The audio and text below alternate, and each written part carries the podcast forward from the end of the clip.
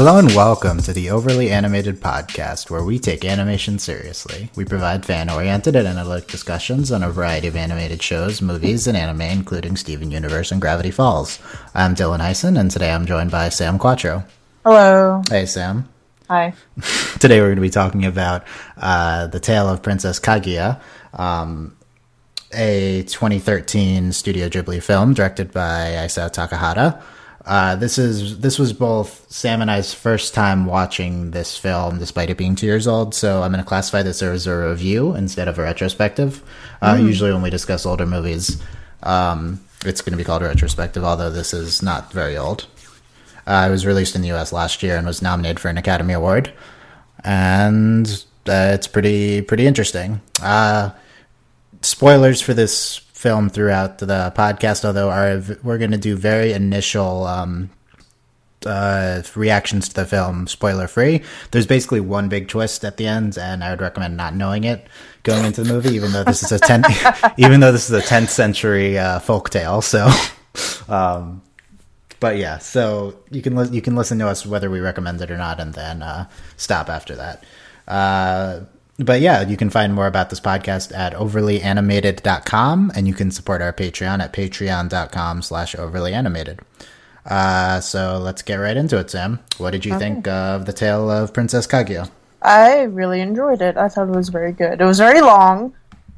A, oh god. Yeah, the film's two hours, 15 minutes. Oh, it's so long, but I didn't feel like it drags really. Like uh, there's like some uh, like maybe towards the end it kind of dragged a little bit, but before then I was like I was into it.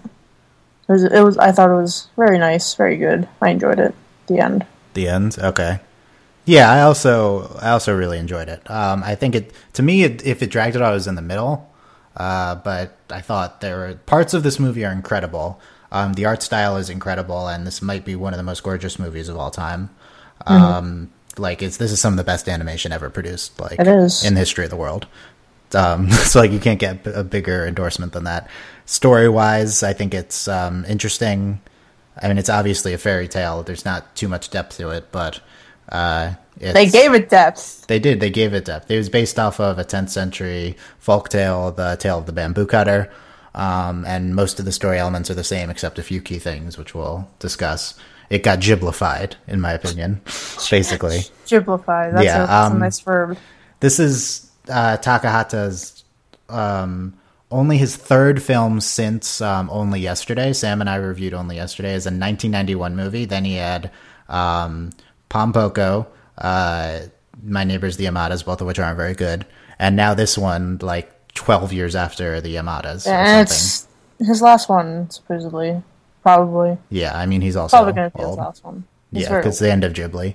And, um, but I think this is, um, I think I would say this is the third classic he's made in his career. Um, Grave of the Fireflies, only yesterday, and now this, and that's those are three incredible movies to have on like as like career achievement.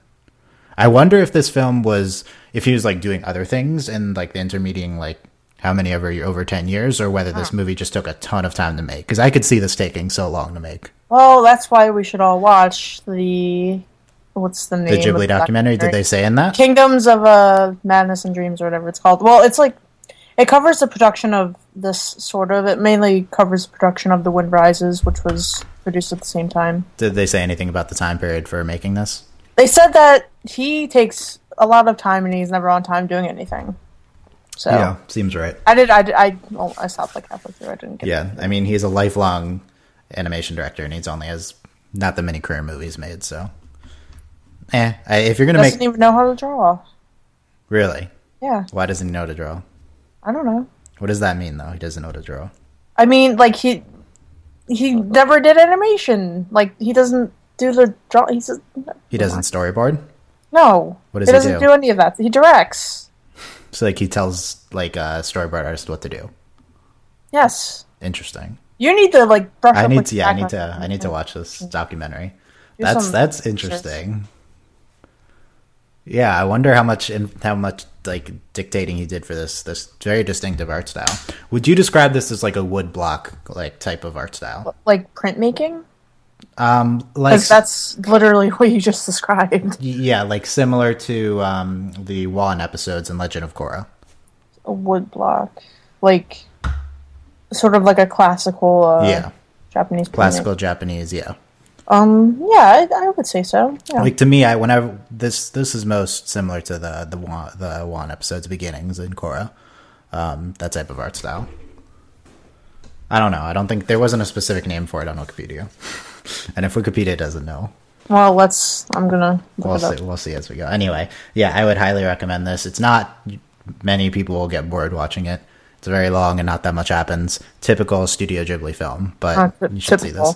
I think our discussion today is basically going to be about the interesting plot elements, and then the conclusion we'll have to come to is: is this like a masterpiece or is it merely very good? So we'll we'll discuss at the end, I guess.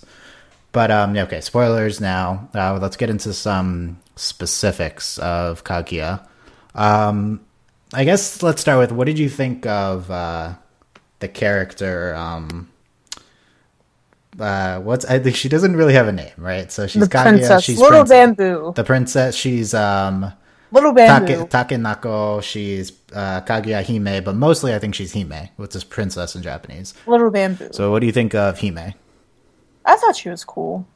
I mean, I d- she didn't she's. I, I think it's sort of like the typical girl gets put into like a royal circumstance, even though she doesn't want to. Her childhood is ruined forever. Well, that's not really typical, is it? Um, I, I like. I feel like this is a story I've heard before, but then again, this is like a folk tale, so This is probably one of the first around, versions yeah. of that story. Yeah, this is the oldest um, discovered Japanese like long form like uh, uh, narrative. It's like the Beowulf, It's like the Beowulf of Japan, or the uh, the better example is the uh, Gilgamesh. the Gilgamesh of Japan. Yeah, uh, it's not not nearly as old as Gilgamesh, but yeah. So this is maybe where uh, a lot of the Disney princess themes come from. It might be from the story, yeah, like which makes it all the better that Disney did not dub this for the United States. Well, then again, like It would have been interesting if they did. It would have been like uh, maybe this fairy tale influenced all those other ones. yeah. Like the Little Mermaid. Just if Disney dubbed this, I'm pretty sure uh, Kaguya would have been um, in the Disney Canada princesses, and I don't want to see. I that. I don't think that would have happened. They did it with uh, who? They did it with some other. They did it with uh, Mir- Mir- Miranda Merida from um, from Brave, right? Even though that's not a Disney character. Yeah, but they wouldn't like they have. They just have like distribution over Ghibli, and the, or they did in the U.S. Right? They don't have like a thing with Pixar. Like that's they true. They do. don't necessarily not necessarily able to use the character in anything.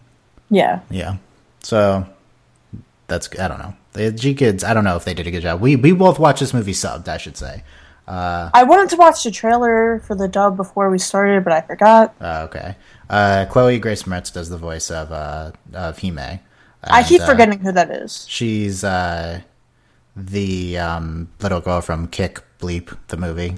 Since we're not cursing. Oh, oh, that girl. Oh. yeah. Um, she's wonderful. I, I really love her, and so I love to see the dub at some point. And, like Um, Darren Criss is in it. apparently, Darren. I don't know how good he would be, but it's not like there's. That's why I'm interested. I'm, I'm interested in that. Oh. Yeah, I don't know. Chloe's the main the main draw though, and uh, it's I don't know. I don't know how good the dub is. I you should see this movie in Japanese. Like most, I it's it's kind of hypocritical. I say mostly you should watch movies dubbed, except for I always watch subbed, and um, I give a lot of exceptions. This movie, like. I don't. This is just such a Japanese movie, right? Well, it is. the it just Japanese feels so more. It feels, it feels so authentic watching it, like with uh, Japanese voices. You're such a hipster, Dylan. Like, how are you going to get the intricacies of um of like what various people call uh call her, right? I don't know. Maybe they do they is she called little little bamboo in English? But is that what I they call her? I haven't seen the dub, Dylan. I don't know. Anyway, you had me watch this. So. slice of life movies. I'm much more likely to say. I that? like watching dubs better because I'm a busy person who has a lot of things to do, and sometimes I can't look at the screen the whole Well, time. you should not. saying. You should not not look at the screen during this movie because it's I do what I want. Okay. Uh, so the question with this main character of uh, Kaguya slash Hime slash Princess slash Takenoko Little Bamboo. is that Takenoko slash Little Bamboo is that um is she like a real person or is she merely the main character of a fairy tale? Because I say this because fairy tales are not don't have a lot of storytelling depth, and I think a lot of times their main characters are just symbols rather than real things. Are you asking this in like the in like historical sense? Like, was she a real person? No, I, no, that's not what I mean. I mean, like, is do you think she just, the movie makes her a developed character? Oh, that's what you mean. Yeah. Okay. Uh, I think so. Yeah, I think mostly. I don't think she's like the most developed character ever. Yeah. Well, I don't think there's Like, I in think this in this movie she's probably the most developed. of all, yeah, but no, there's none of the characters are great. Well, it's a it's a fairy tale. Yeah, it's not. The- This isn't a film where the characters need to be um, incredibly developed. Um, I think she has to stay mysterious like throughout the film because of the twist ending, right? Ooh. Like, uh, like oh, she's a moon person, right? So she has to like She's a we, we have to not know about her that much. She's an alien. I, she's a moon person, or the moon people are meeple. That's my that's my big joke for this one. okay. They're the You're- meeple. Okay. It's a Steven Universe joke. I I I Okay. Dylan. I watched that show too. You know? Okay. I Uh, didn't think it was that funny. I, I think it was funny. Okay. Okay. Uh, okay. So, what do you do? You think this movie transcends its um, fairy tale origins? I just got an email. Um. That's not an answer to that question. Well, sorry, just popped up. um, does it transcend its fairy tale origins? I think. Um. It, I think it tries to, given how long it is. yeah. I mean, like, if it was just like straight up fairy tale, like no holes barred, it would be like maybe an hour, not two. I don't know. Yeah. I think it stops and smells the roses, and it tries to like, you know, make it sort of as real as a fairy tale as it can be. Yeah, I think I think mostly it's just the folktale or fairy tale. Like mostly it's the same, but um, I think it does achieve depth towards the end with a few things. yeah, I, th- I thought it was pretty depthful throughout. I mean, I don't know. I don't know if it the beginning or middle. Like I the thought. extended scenes with like all the suitors.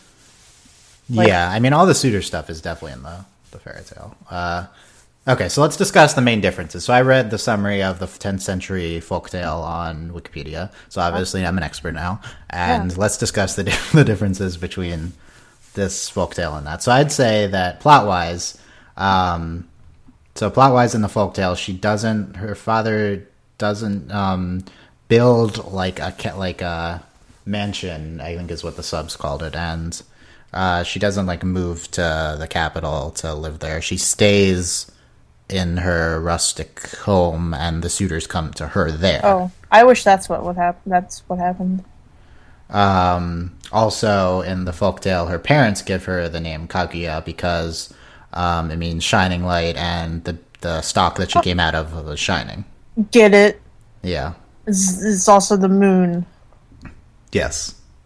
But in the movie, they changed that uh, the name Shining Light to reflect her beauty given to her by the the whatever the old guy, right? That, that guy. Yeah. Also, basically, I think the other main difference is that the folktale has a more emphasis on the emperor at the end. There's an entire epilogue with the emperor, Oh. and like he's less. Um, hmm. Should we go there? I, He's less. He's less antagonistic. I think in the folktale, it seems to me. he wasn't. Well, he was antagonistic in the. Uh, Okay, I'm gonna. Okay, war, Okay, warning now because I think it's inevitable. Um, trigger warnings for um, rape and sexual abuse. Uh, I think the the uh, emperor is very rapey in the in the movie. There's I this- can see that. like the one big scene is um, when he comes to he comes to her at the end and he like grabs her from behind, right? And she's like, "Oh, well, nope." And this is like Why? the biggest. This is like in terms of plot movement. This is where everything happens in the film. Um, because like this is this this makes her like reject Earth, and you could see. I think you could see this movie as like a parallel to how um how rape ruins people's humanity because um she's specifically goes to Earth because she wants the feelings and emotions of of like life as a human. And she even and she's slowly trying she slowly tried to pair it off try to be tried to force to be paired off with these um, suitors. Um, and she does she says explicitly i think i will belong to no one. Um, she makes it several times. Uh, and then her she's physically forced by the emperor at some point even if she's just grabbed. And like this causes her to cry out to the moon to come to come save her because and like I see this as like a rejection of the humanity that she so wanted like I don't know if I'm okay, let me try to say it more clear. Like, okay. So she wants to be human because of all the great things about humanity, and then mm-hmm. this like rape um, analog causes her to lose the parts of being human that she loves, and the, and so she like therefore like sends into action what ends up taking her back home to the moon. Yeah. Like I think this is like it's pretty interesting. Um, like I want, like you could. It's not like this is incredibly explicit, but at the same time, it's not like I'm having to make a lot of jumps to get to this. Uh, this to rape is terrible parallel, right? Yeah, I feel yeah, yeah. So it's interesting how much uh, consent really is such a crucial part of this movie. I think that's the biggest change from the fairy tale into here is that um, this movie ends up being in some ways super feminist. Um, and the fairy tale is certainly not that. I would say, although it does have a. It's I don't, I don't know if it's like I don't know if it's like misogynistic, but it's um like in typical Ghibli fashion. Uh, it's even in the title. Yeah, they changed it. They changed from... the title from being about the bamboo cutter to being about her, right? Yeah. so in typical Ghibli fashion, it's made the source material is made more feminist. I would say. Good. Um, yes, definitely good. But and the other thing, it's also in typical Ghibli fashion, is that uh, Takahata adds this theme, as is typical of Takahata, of yearning for simpler, more country lifestyle. Yeah.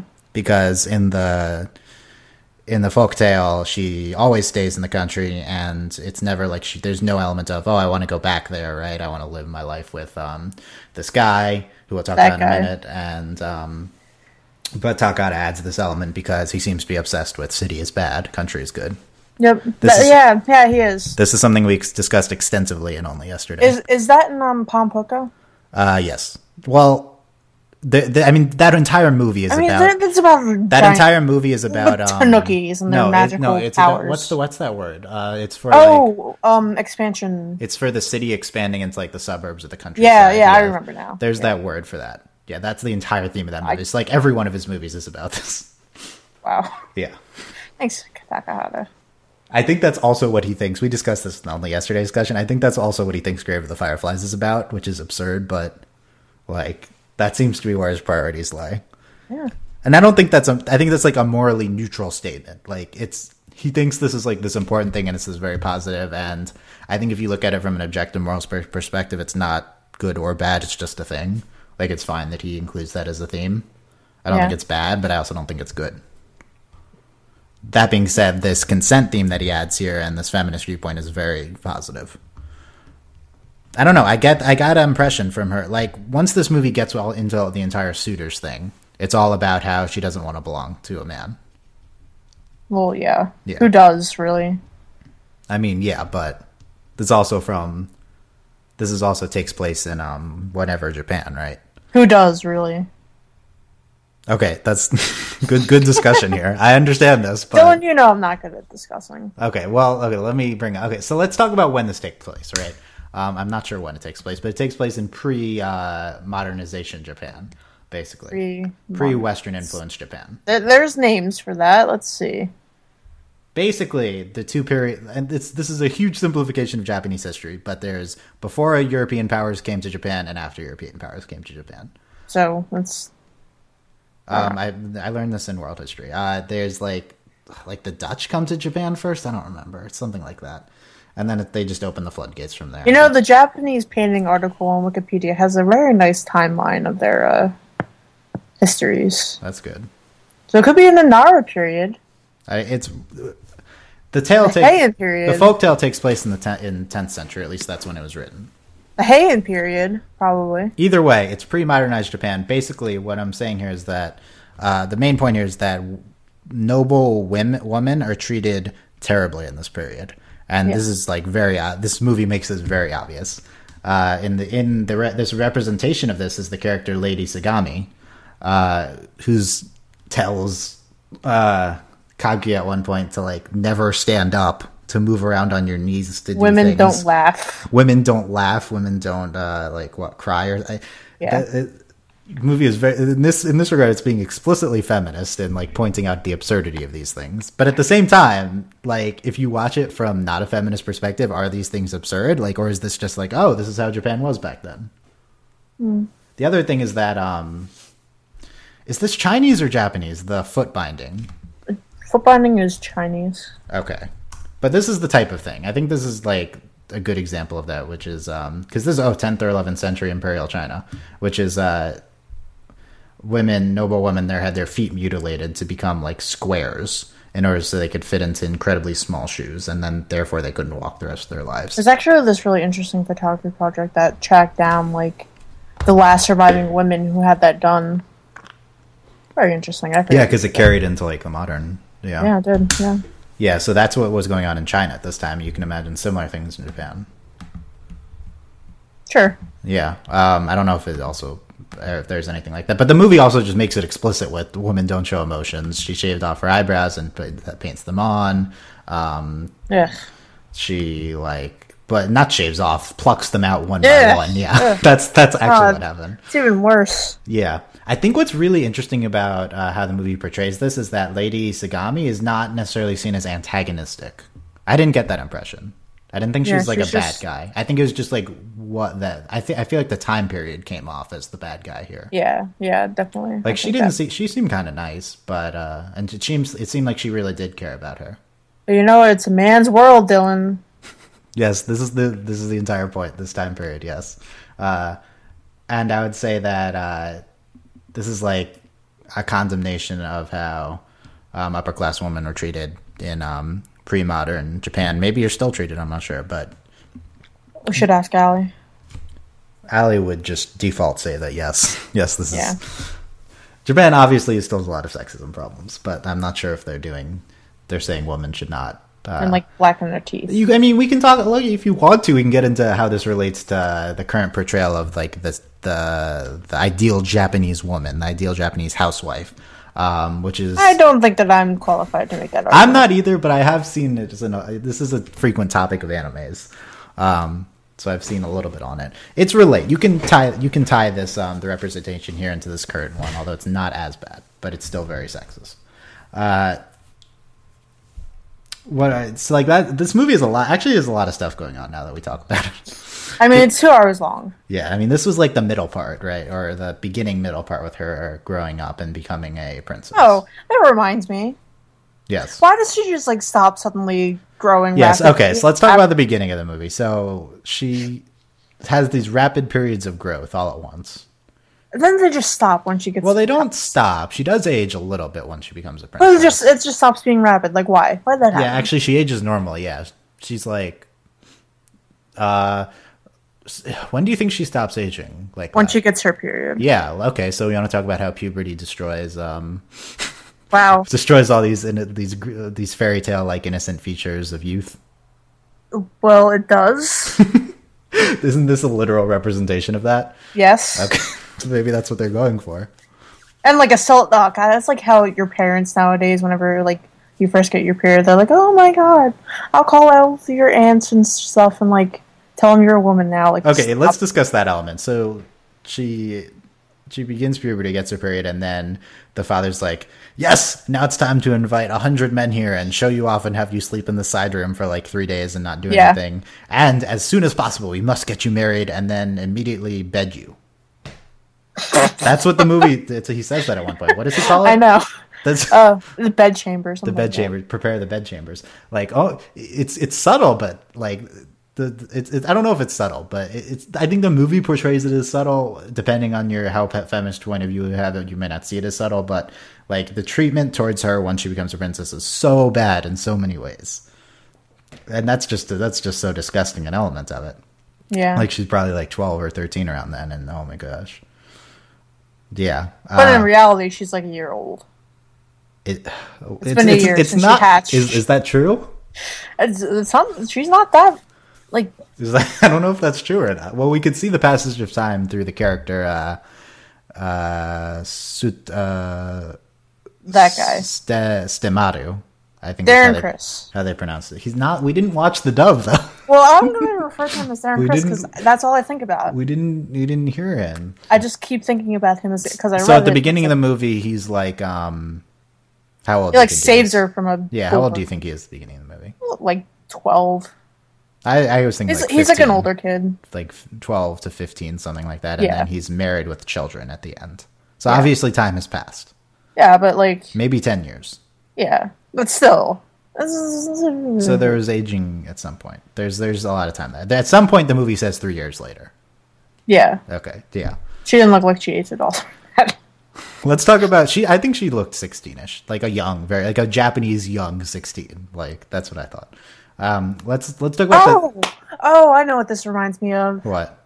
Um, there's this visual novel by uh, Christine Love. It's called uh, "Analog a Hate Story." Mm-hmm. It's, it's, it's similar, sort of. Why is it similar? We can talk about it later. Okay. it, it, it was it was that same thing I was talking about. How this is like the narrative of like a girl being forced into royalty and stuff. They have similar themes. Okay. Cool. Let's just put it that way. Yeah, Christine Love's games are great. I need to catch up on them. Yep. Um, let's talk about the character of uh, Stemaru. It's it's it's spelled Sutemaru, but I think they. I, I'm trying to remember. How do, do you remember how they pronounce it? Stemaru. Yes. Always Nope, says um, Stemaru ni. Uh, uh, so in the beginning, okay, this is weird. I don't know how you're gonna react to this, but in the beginning of the movie, I thought this character was female, like for a while. The Darren Criss. Yes, like for a long time. I mean, that's what I hoped in dreams, but Was I, was it me or was it not clear what the what gendering this character had? no, I, I- I felt like it was a dude. I think it's obviously a dude, but like because And I like when he when the the came in- voice is not very male. That's the thing. I don't know. The Japanese voice. I assume Maybe Darren, that's just me being. I assume Darren Criss makes it more. I kind of want to hear Darren Criss. Yeah, I don't know. I thought this. So this was me like rejecting reality because th- she calls her Stamato Ni, and Ni is older brother. So I should know this, but it's also could be Nan. I wasn't sure what I was hearing, which would be older sister. Uh, so, but yeah. So anyway, that's I don't know how the that's this is the type of thing I'm not sure how the English dub would handle, right? Because she calls her. It's weird because she calls him older brother, kind of, and unless I'm totally off on this, but uh, and then they kind of have this romance sequence at the end, Yeah, so it's interesting. it was all a dream. Okay, there's two times this movie has things that might be dreams but might not be. Uh, the the sequence at the end with Stamato, and then the running the sequence where she runs away from the mansion, Yeah, which I thought was one of the most distinctively animated sequences of the entire film. yeah. I thought that was maybe one of the best. Did you did you like how that was animated? It got like I really did. simple animation. It got really simple. It got really fast. It was really it was really cool. Like Yeah, I was, was. surprised it did that. Uh, I, yeah, I really that's that was one of the most that's one of the most uh, uh, dis- distinctive scenes. distinctive sequences to me in this film. Um, do you think that was ultimately a dream? Was the movie clear on that? I don't think it was. I think it was ambiguous. Um, I don't know what it was going for. I don't. don't- I, also don't think it matters that much. But I think with that that happening and then um the Darren Criss in the field at the end. I don't know. I I feel hard pressed to call it a dream if it happened to both of them. Like some similar things. yeah, I think So, Stamaru at the end is to me clearly not a dream. I think it's just the moon playing just like, hey. On the moon. Just like, hey. So let's talk about the scene at the end. Um, Stamaru and uh, so Kaguya slash Hime escapes to um, the countryside again, and she reunites with Stamaru, who earlier she saw stealing from things when she was riding through the city. When he was young. Younger. younger, yeah. And they reunite, and Stamaru's like, we should run off together. Yeah, but then he has like a wife and kid and that's kinda that's He's not like, we don't know he's a wife and kid until after the sequence is over. though. It's it's it's still not cool, bro. well, we don't know it until You after. don't don't abandon your But during this, I was like super into it. Like this was like really enchanting. the sequence couldn't. His he had a wife and kid. Dylan, We didn't know that when it was happening. Are you sure? Because I feel like I knew that. No, we didn't. Oh, probably because I read the Wikipedia article. Oh my goodness. Um, unless he said it when they reunited, we there's no way for us to know that. Uh, it's possible I'm wrong, but so yeah, this is this scene reminds me a lot of um, the spoilers climactic scene from um, from Spirited Away no. with uh, I don't characters' names. I will re, we will rewatch and podcast I don't on know, Spirited Away a Dragon little bit. Guy and- Dragon guy and main character girl. Uh, they kind of fly together around and like they defy gravity and stuff, and uh, it's it's um, extremely uh, I don't know enchanting. What's about another word for it? Vivid, um, exciting, and it's one of the most memorable sequences of that film Uh, yeah. and they play the best part of the soundtrack in Spirited Away during that. Um, but Yawn. this, I think, is similar. It's also really um, interesting. And this one, they're both kind of ambiguously romantic with Big Brother characters for the main character female, also. Oh, It's kind of the same thing. I hate it.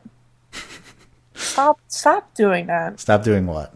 Just like referring to your romantic interests as. Well, I don't think they're obviously romantic interests, though. I think you could argue both movies are not portraying these these things as romances.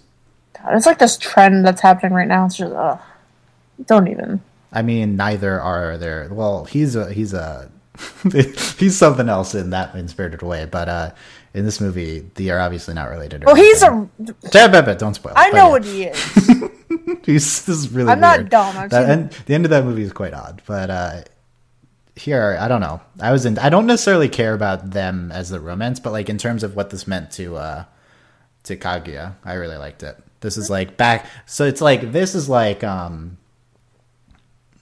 Okay, so I talked about how the associations between uh, um, the Emperor scene and how that like took away the things she loved about humanity with the rape comparison. Yeah. Now we're back here, and this is the reinstituting of the thing she loves about humanity with uh, Sutemaru, uh, and she's like she feels things, she sees like she sees vivid things, and she like this is like this is the restoration of humanity to her character. That's what the scene is. It's like how in that movie City of Angels, Nick Cage asks people what their favorite thing about life was, and this one girl in the beginning, because he's like an angel of death, and she says pajamas, and she's like six, and it's sad, but like, why are pajamas your favorite thing? Anyway, What's I the did- what's the comparison between what's the overlap of people who've seen this movie and who've seen that movie? I have not seen that movie, but I would Me. say like almost feel like Sam is the overlap there. I, there there are people who've seen City of Angels. It's like Yeah, but it's like Meg Ryan and Meg, Ryan. seen also seen this movie. I don't know. Maybe there's there are people, Dylan. I'm that's not, the best comparison to make. It's cool, I know. But yeah, I'm just saying it reminded me of. that. So, in terms of um, thematically, this is the big themes of the movie. This is the restoration of her humanity and her love for humanity, um, and I think that's awesome. It's really well done. It was really um, these are the two climactic scenes of the movie: the scene with the emperor visiting her, and this scene um, with Tomorrow. Um, what do you think of the fact that both the um, the erasing of her humanity and the restoration of her humanity both involve men? yeah. Well, the the taking away of it is um, if you're going to have rape comparisons, then it makes sense and it's good, well used. But this one, do you think it's bad? Do you think it's not as um, ideal because um, Sutemaru is really involved in um, giving her the positive aspects of uh, of humanity back with, uh, and he's and it's kind of portrayed in a romantic uh, and um, romantic way with a with a male. I don't know. I guess it's cool. I mean, like, like him and like their friends were like her source of happiness and stuff when they were kids. So Now, now, oh my god, let's compare it to only yesterday. Um, mild spoilers. At the end, um, she has this. Um, at the end of only yesterday, another Takahata movie. She, uh, the main character of that movie, um, finds um, a new phase in her life and a new outlook on life, and is less uh, disenfranchised with her life. And she finds it through moving back to the countryside. We talked about it before. But also an implied future relationship with the male who. Takahata. What are you there trying to say? it's the same thing, I think. Now, however, in both instances, um, this the male is not the main part The main part Yeah. is the what it The means what it means for the female. Not even the countryside. The countryside is also another factor, but like I feel like like primarily it's what it means for the female. It's just a discovery of the female main character in her life. Secondary, it's like also like a re a re um a re embracing of the countryside. And then third, it's the male. But the male is still there. Yeah. Yeah. I don't know. I get These movies are the same. These two Wait. movies. they basically, Takata knows one story. but he does it very well. he does do it very well. But yes, these are the same films. Um, it's it's it's this tough comparison as like someone who's for whose feminism is so important to. Like, I don't want these uh, these so interesting female char- female main characters in these films to have these uh, climactic revela- revelatory that's I don't know if that's a word moments through males. I don't like that. However, Takata presents it in a way in which the males is just a vehicle and is not really the important part. Yeah, I don't. It's a toughie. I don't It is know. tough. We didn't. I don't think we really came to a definitive conclusion in the only yesterday one, and it's, I don't think we will here either. Like I, I feel like it's like it's bad. Like it's not. It's not bad, but it's just not ideal. Um, and it's it's it's un, it's not it's unsurprising considering it's an old Japanese man who's doing it. But at the same time, it's also an old Japanese man who had all these um, consent themes throughout the film, and he specifically added them from the original folktale. I don't know, bro. He also did co-write this with someone, by the way, for the record. Well, I don't Um, know who that someone is. I'm not looking. I assume another male. They almost, almost, almost assuredly. But uh, considering Studio Ghibli and Japan, but it's that's tough. Him a- and Riko Sakaguchi. yeah, Sakaguchi. it's tough to it's tough to uh, to say. I still think the I would still say the cli- the climax of this film is an overall positive, considering that um that it's these great moments for these lead female characters of both films. But you you wonder whether they should be done through such a male vehicle, and is it the result simply just the result of a male perspective Takata, or does he even think that the vehicle is being a man is necessary, or is he just trying to have the vehicle be through a possible romance, and he really thinks love is what's necessary, and it's more of a uh, of a um, shoot of a heteronormative thing than a uh, sexist thing because the love is always going to be through a female finding love with a man. Now, is it more of that, or is it more of a sexist thing with it being through a male? Could you see you see what I mean with the heteronormative thing though? Yeah. It's like if he wants to be like love can like empower these great moments in our lives, and if we ha- he has female characters, then it's going to be a male character who's um who's uh um, approaching the subject, right? Yeah. Approaching the subject. Yeah, I mean it's also only two instances that we're talking about here, so it's not like it's like wow, so heteronormative. He did it ten out of ten times with male to female to male, but at the same time, it is both of these Well, we have to work hard to get rid of heteronormativity, Dylan. I mean, Japan also is incredibly heteronormative, so like even more than us. So it's unsurprising. maybe the children will learn from these mistakes And and build a better future. uh, Do you, you do see the do you do you agree with me though that basically like the the climax of this film with um the Takamaru character is overall a positive, Yeah. yeah, and it's really cool. Um, even really if it's nice. the, even if it's maybe from a male perspective. It was nice. I mean, like, I don't know. Sometimes you just can't let a story spoil you because it's all like straight and stuff. Yeah, well, it's true. That was a really dumb thing to say. I mean, no, like we, this is, uh, me and Mel got into this extensively at the end of the Ratatouille podcast. Like how you deal with the fact that something might be, um, not progressive like you'd like it, but is still meaningful. yeah, like sometimes you just can't let that drag you down. Sometimes, like some. I mean, it sucks, but Which is basically what Mel says. It's Um, it's it's well, me and Mel are the same person. apparently you have the same voice, but No, we don't. Um, I don't know. I f- like it's his art, and I don't know. Well, you let this like make you not appreciate his art as much? I don't know. this is different from Ratatouille because this is a female character. Um, and this is Ratatouille is like super male, and this movie is Attitude is also about a rat. this movie the a male gendered rat um but this movie is very is very female and very feminist in a lot of ways so this is not the same thing ratatouille has like note that how male it is and note um uh how non-progressive it is and at the same time you could still find meaning in the end because the end of that movie is incredible. This movie, I would say, like it's incredible. Also, note the previous feminist things it did, just because there's it needs to be a man at the end as a vehicle for this um, revelation for doesn't mean that it takes away the earlier feminist things. But also, still note the fact that the male was the male present necessary presence at the end. Note that and enjoy it, basically. I don't know. And now we're just rehashing on previous things, though. So we Sure. won't we won't talk about that too Let's, much let's more. move on. Anyway, um, yeah, I don't know. I feel like there's just this is deeper than I thought I'd go for this movie. This movie's deep and it's um interesting comparing it to only yesterday, and it's really then the um general uh, consent themes on it. I found to be way more interesting stuff getting into than I thought that uh, this movie would have. Yeah. There's way way more than you would think from just a fairy tale general type movie. Um, the Yeah. Takahata's got tricks up his sleeve. And yeah, and like I said, he did specifically add it in. Okay, um, all of these, all of these seem insignificant now. Uh, we talked about most of them. What do you I'll talk about the breastfeeding in the beginning, and then there's another one at the end too. I thought that was cool. There's Yeah. another one at the end. Uh, briefly, I didn't notice. maybe it was his, maybe it was uh, his wife. I don't know. I don't notice it. It was like Um, there's like clear nipple on the screen in the beginning. Yeah, well, yeah. I thought that was really cool that they uh, did that. Yeah, I yeah, and like this is uh, maybe Japan doesn't have a stigma uh, uh, against that like we do. I'm not sure. Well, I'm not sure. either. Let's ask Allie. I don't know. Would Allie know this? Let's ask the internet. Yeah, ask the internet. Um, I'm not going to do that right now because I'm talking. I feel like Uh, this is something that uh, in Japan might be um, Like taboo.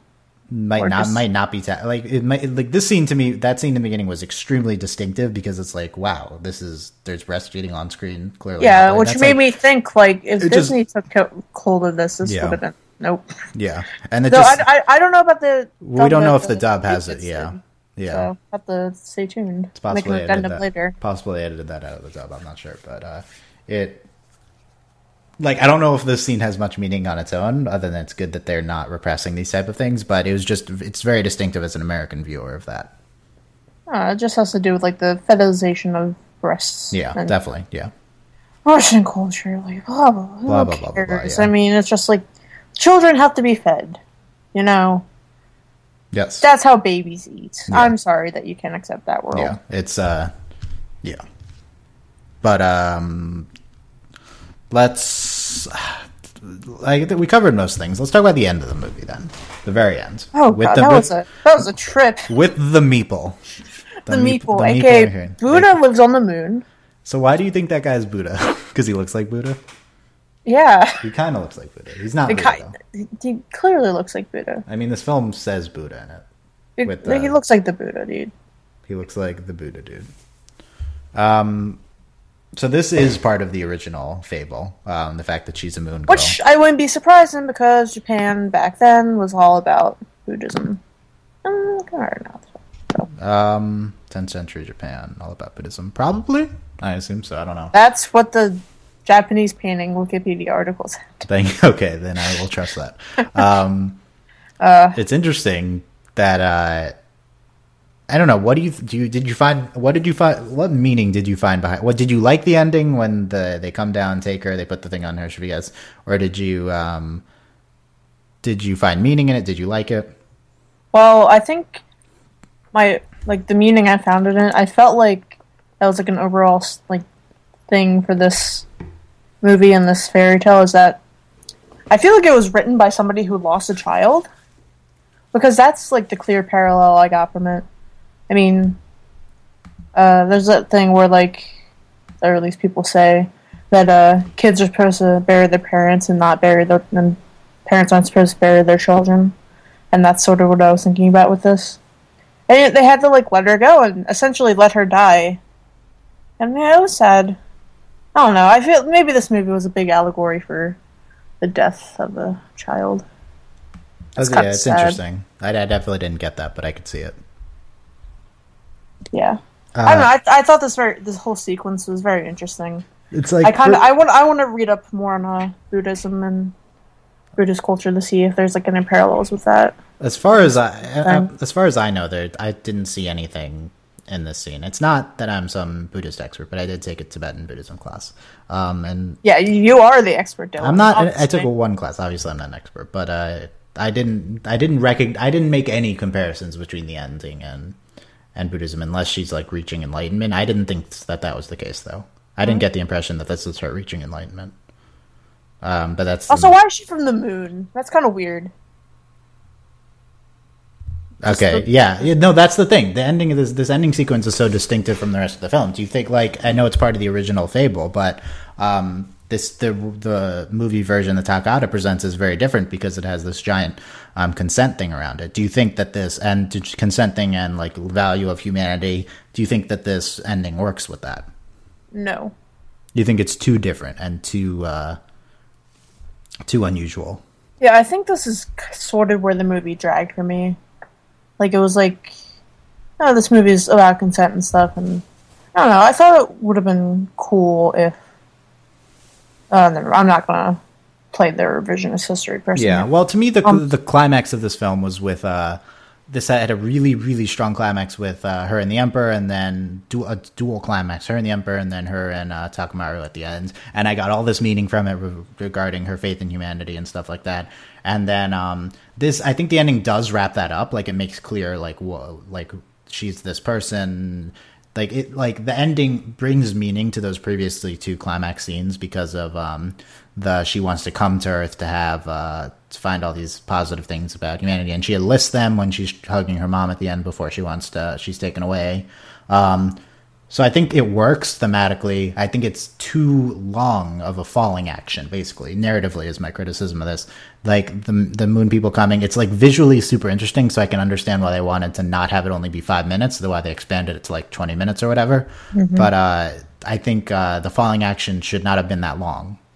Basically, is what I'm saying. Have you ever seen the short film? It's called Trip to the Moon. I have not. It's it's from like the early 1900s. Um, it's about a trip to the moon. I wonder if this is what they'll find there if they ever go. They'll find the Yeah. meeple. Yeah, well, the meeple were in there too, but they're completely different meeple. Does the moon have like continents like we do? Um, and I'll, I think to, in order to have continents, you need water. Well, who says that the moon doesn't have water, Dylan? Uh, did they find water? No, they found water on Mars. I don't think we found water on the moon. I'm not sure though. I'm no space guy, but The moon can be anything you want it to be, and in this case, in, the fi- moon in, has in Buddha. fiction, yes, that's true. Very interesting. Um, uh, what do you do? You agree with me that? So basically, what I'm trying to argue is that the ending of this film, there's two important parts. It's her explaining to her parents that she's from the moon and she came to Earth in order to find these positive aspects of humanity, and then at the end, her saying to her mother that uh, she didn't want to be, she doesn't want to leave, she wants to stay for humanity and stuff like that. I believe these are um, very crucial to the themes that I've outlined in this podcast that this movie has. Yes. Um, they're crucial resolutions. I also believe these themes are all Takata, and it's not from the original Fable. That's what's so interesting. Every meaningful part of this movie, I think, is added by Takada, or his writing and his writing partner, and is not from the original. Like, like except for maybe the thing you said about the Fable being like the loss of a child, like that would be from the original.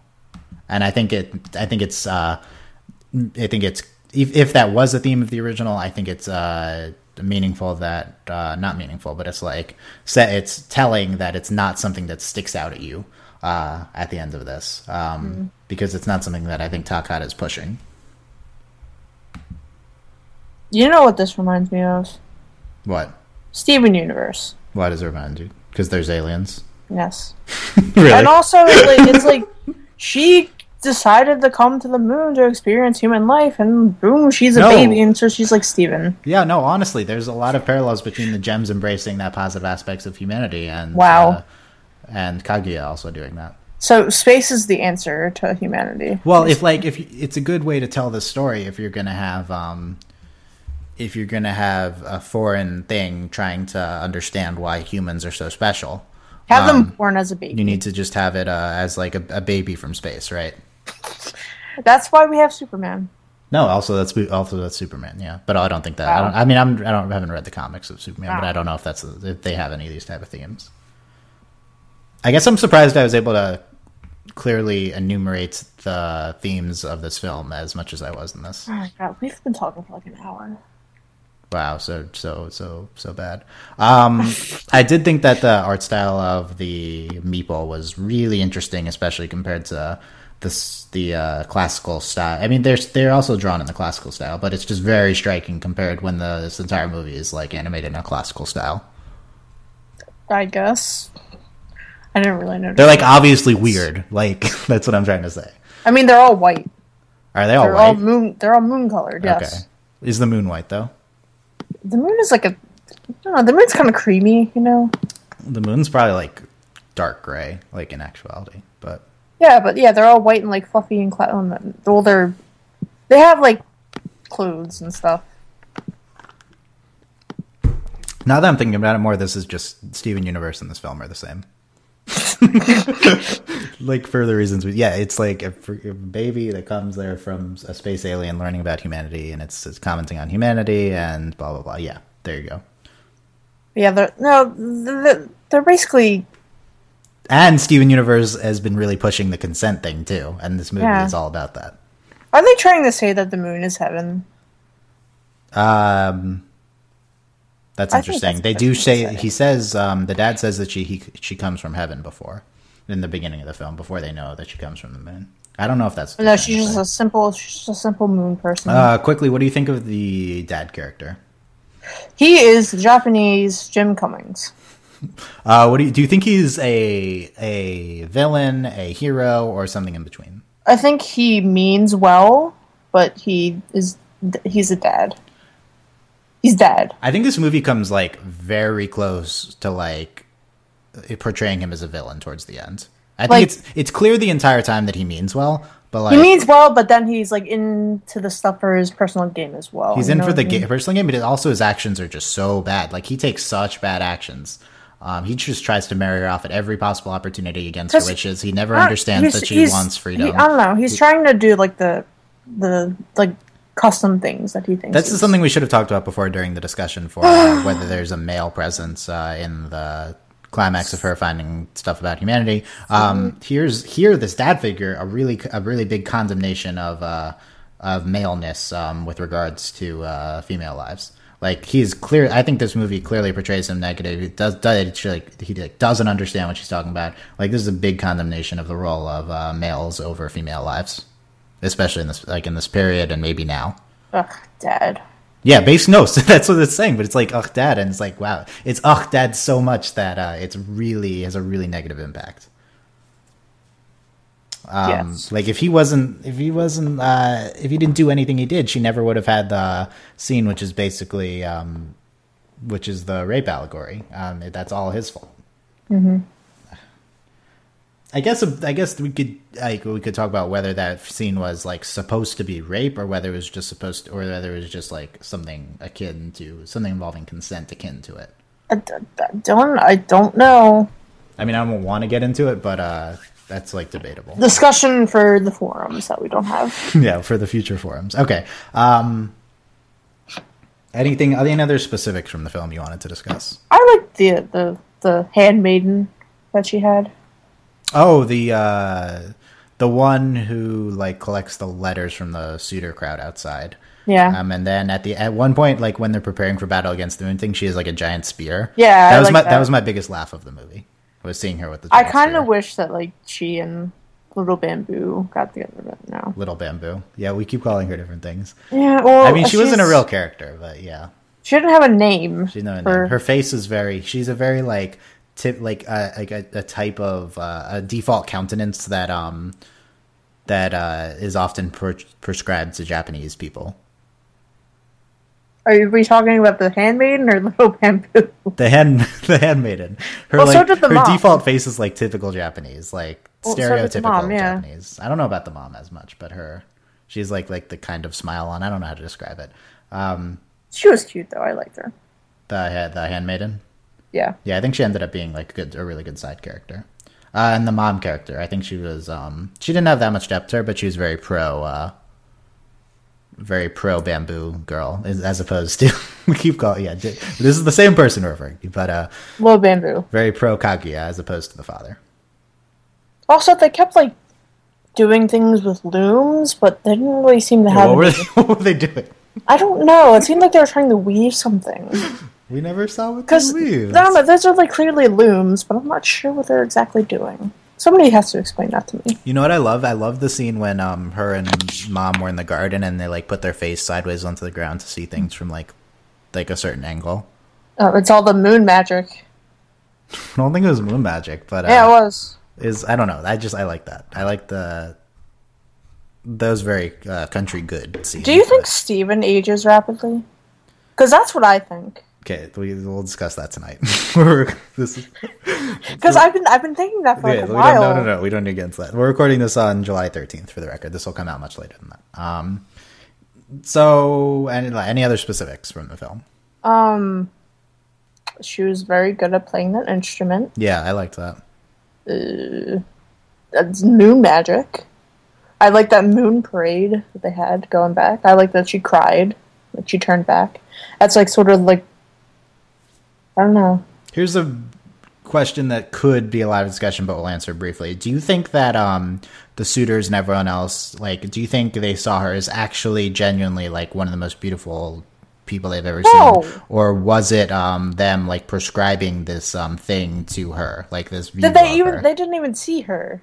Okay, well, suitors didn't see her, but like the emperor is like, "Wow, you're like incredibly beautiful." Um, Ah, like everyone around her is like so I, I feel like it's more i feel like the movie wasn't necessarily trying to say that she's genuinely like super think- beautiful from moon powers or whatever i think it's just that like there's this perception of her Dylan, this is a very good parallel to what I think, how I think people see this movie. That might be, might be wrong or right. what do you mean Um, it's like how things get hyped up a lot, and so like when you Yeah. see it or whatever, Mhm. you either think it's a huge disappointment or it's like the best thing ever, because you want to like get on with the hype train, right? At least that's how I feel. well, how, why is it a parallel to this movie Sometimes I feel like people might feel that way about things, especially Ghibli movies. yeah i could see this for ghibli movies i don't know if this movie in particular. I don't know about was this movie because like think i don't think there's that much hype for this movie in in america like Or- and i know it was, a, it was nominated for an academy award but like just sneaked in there No, at the end. it, it's hyped up as like being um his masterpiece. His swan song definitely since his, i'm not sure if, i've never really seen this is takahata's masterpiece but i his mean, swan song I think it's possible it is. has but- hundred percent of Rotten Tomatoes. Like yeah, but so do a lot of animated films that many critics have not seen. Um, Sigh.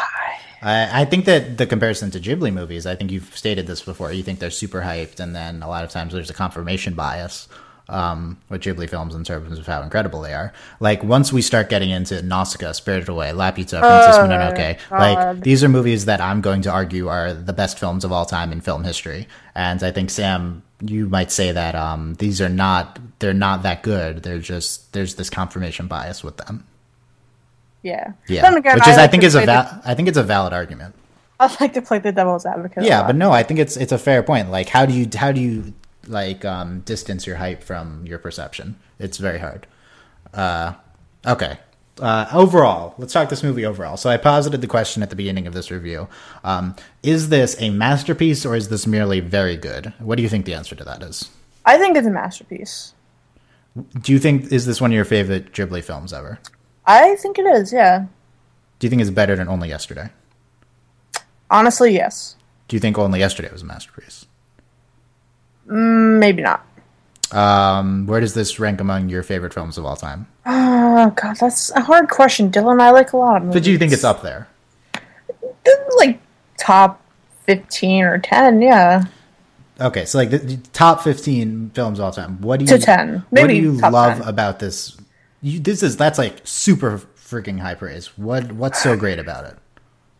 well, the art style number Yeah. one. Yeah, Definitely the fact that it didn't drag for me really until the end. Um, I don't know. I felt very captivated by it the whole entire time, and I felt sort of like I could relate to it, which I think is a, re- a really big key. And when I look at my favorite things, like, can I relate to them? Um, and if I can, then yeah. I mean, um, I don't know. I think it's just, and I was thinking this when I was watching it. I think it's pretty amazing that uh, Ghibli on the whole is like all about the female protags. Like, good job, guys. Because like I don't know, in animation and in movies in general, there aren't too many female-centered movies. Um, what else do I like about this? Hmm.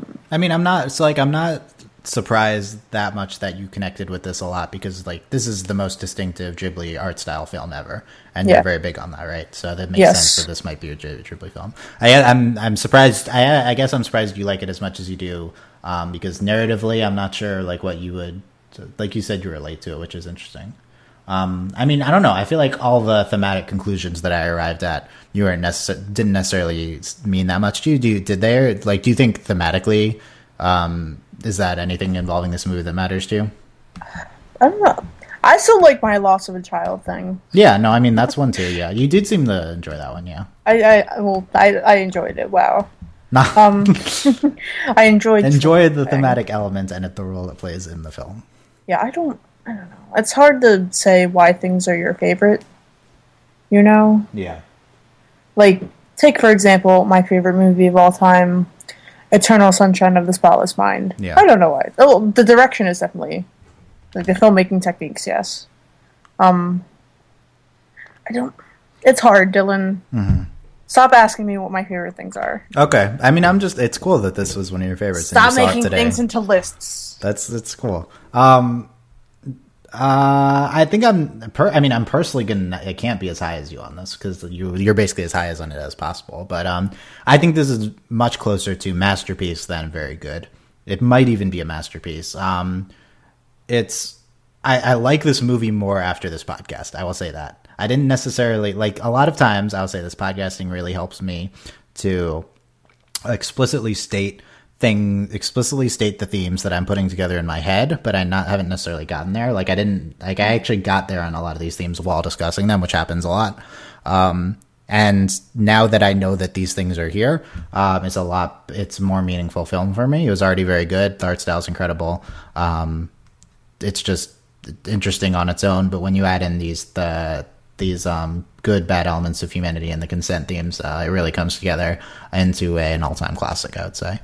Uh, uh, it it's I don't know. Like I think this and Only Yesterday are better than Grave of the Fireflies for me. But um, It's been a while since I've seen that movie. It has so too. uh, I will have need to reevaluate. I have to get back to you on that yeah. Um, I think the one thing about that movie is that like it makes people cry, so that's why people like it so people people I think people have a bias towards things. that People sob. Yeah. I think people do have a bias in terms of critical quality towards those things. But uh uh, I don't know if this is better than Only Yesterday. I really like Only Yesterday. It's hard to Yeah. have a movie that's better than Only Yesterday. And that's like your slice of life heaven. Yeah, that movie is Slice of Life Heaven. This one is a lot of Slice of Life Heaven too, but not as much. It's all it's got the mystical stuff at the end, and uh, um, where does this rank? So I have this Ghibli movies list. I, this is, I mean, it's either in the Incredible or the Elite tier. I don't think it's, I don't know if it gets up to the Elite tier. I feel like I'm going to push a lot of the Miyazaki movies. Um, uh, I'm going to think of them as not as good as I remember, but I'm not sure. Like, Yeah, that's another thing that gets to people nostalgia.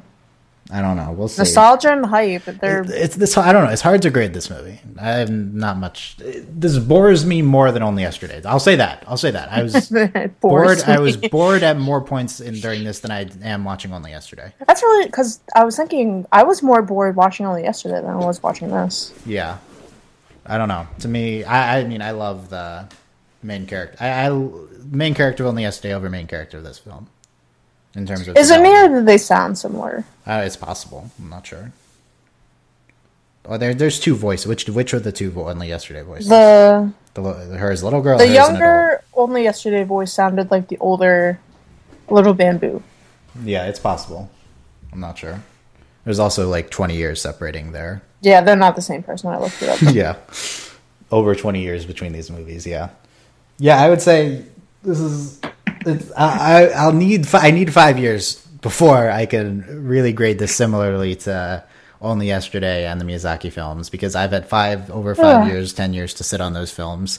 Uh, I just w- watched this one today. I don't know. So it's gonna for the review 2020. So we'll do a retrospective in 2020 of this film, and then we'll get really get into it. C Lab 2020. All I know is that it's incredible and a classic. I don't know if it. I don't know in terms of is it a better than other classics or not. I don't know. That's hard. It's really hard to say. I don't know. This is also, I think, more different for me than other Ghibli movies are than most of the Ghibli movies. What? This movie is more distinctive from other Ghibli movies than any other Ghibli movie is Okay. distinctive from any other Ghibli movie. Okay, so it's the most distinctive Ghibli movie. Probably because the art style really sets it apart. I mean, it's like Mononoke in terms of plot elements, and this in terms of artistically. I mean, Yamada's is. We will Yamada's. We'll discuss Yamada's, but that also. I feel like I. I, I kind of want to watch Yamada's. I want to do that with you. okay, we'll do that at some point. That's not my priority, but Well, someday, someday. 2020, we'll do that. Well, I mean, we're gonna do it. It was only twenty of these, so we're gonna run out of Ghibli movies to do at some point. Then we'll have to do Yamada's, but Okay. uh, yeah. So that, is their in conclusion. Next one I want to do with you, by the way, is Poppy Hill. Oh, fine. That's going to be interesting. Is this better than Poppy Hill? Poppy Hill is one of my favorite movies ever. I so have to is- rewatch that Is one. this better than Poppy Hill? I I watched that on a cold December night at four in the morning. I really like the painting the one girl did in it. There, the the elements of Poppy Hill that I like are. I mean, we'll get into this during this. Hill to me is the movie I'm I most love the aesthetic of. That's a very you way of describing it, but I have to rewatch it. I really like the title. that movie's aesthetic. I still I still am part of. Like five years later, I still partake in it by listening to the soundtrack like It constantly. been So. I think it's been. I been think like- I think that was 2011. It's been So four. it's been four years. Yeah, or is it 2010? Um, I don't know. I don't know.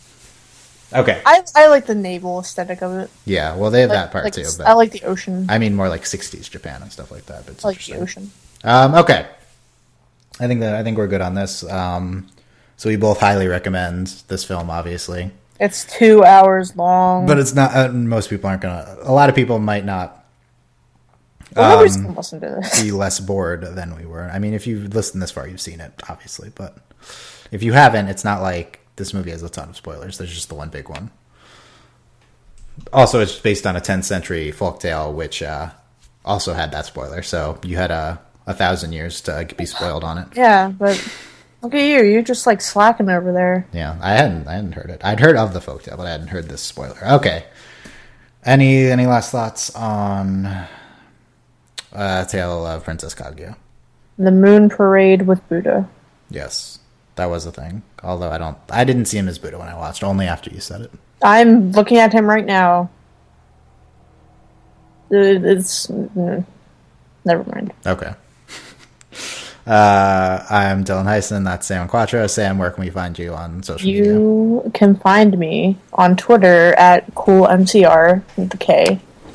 Um, you can find me on Tumblr, stupidnervous.tumblr.com. All one word, no dashes or stupid things in there.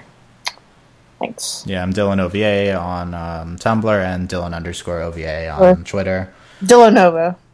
Dylan Nova on Tumblr. Nova, the bunny kangaroo. Yeah, Sure. yeah, from Bren's upcoming. thing. Yeah, yeah, I, I understood that. explaining it for the peoples. uh, uh, you can find everything about this podcast at overlyanimated.com, um, including other Ghibli films. If you search for the tag Ghibli on there, I'm tagging things as I'm ta- as we rewatch all the Ghibli films. I'm going to tag them as Ghibli, so you can check out the other ones there. Um, you can can support this podcast. We need your support to keep going at this incredible rate we're going at. Uh, You can support us at patreon.com slash overly animated. Um, we're going pretty, You are going at an incredible rate. We're Yeah, we're three- going very fast. We're doing three podcasts today. I'm recording three podcasts. Well, today. that, is a you. I'm That doing two. You're doing two, yes. Uh, thanks to our current patrons, um, Shayna, Mitch, um, Cordell, and Beatriz. So we got Hana, you know, Hana, you know, like shake it like porter, picture Hana. Um, who was it? Mitch, Beaver Mitch, but you know, I still don't like that. Uh, Cordell, right? Cordell University, that's you. Yeah. Uh, sorry, I don't. I have, I'm remembering these off the top of my head, guys. Um, and Beatrice, we, uh, me and Mel decided the other day on a podcast I won't air ever. Uh, we decided to call you Bellatrix Lestrange. Which was the most speculated nickname anyway. Yeah, so I'm Yeah. sorry. Right. Oh, and Oh, if you, so Dylan, you want to mention to the people? oh yeah, well I, well, I don't know if this is a good time, but No, we'll do it because this is going up later than the ones I'm recording later today. I'll just do it on Okay. the other ones. You'll just, um, um, in the future, I want to go through the patrons' name and nicknames faster than we are now. Oh, okay, that's something to work for. Why don't you write them down? I know I need to write them down. That's for this is for me and you. This is this is also for me to remind Excuse myself. Excuse me. Why? This is to remind myself. Okay. Ah. Um, God, I hate you. hmm, that was mean. Oh, you're mean to me. I was not mean to you. Yes, it was. Sigh. Okay. This is um, why I relate to Little Bamboo because everybody's mean to her. I, I find that I relate more to children's stories than I do adult ones because I myself am 11 years old. you are in, you are literally 11 years old. Yes. Yep. Okay. Uh, you're. A, I'm gonna call you Takenoko from now on. Don't do that. Okay, I will. Okay, I'm Dylan. That's Takenoko. Thank you for thanks for listening, guys. You can call me Little Bamboo. you- No, you're Takenoko. No. Uh, check out overlyanimated.com. We'll see you next time, guys. Thanks. Bye. Bye.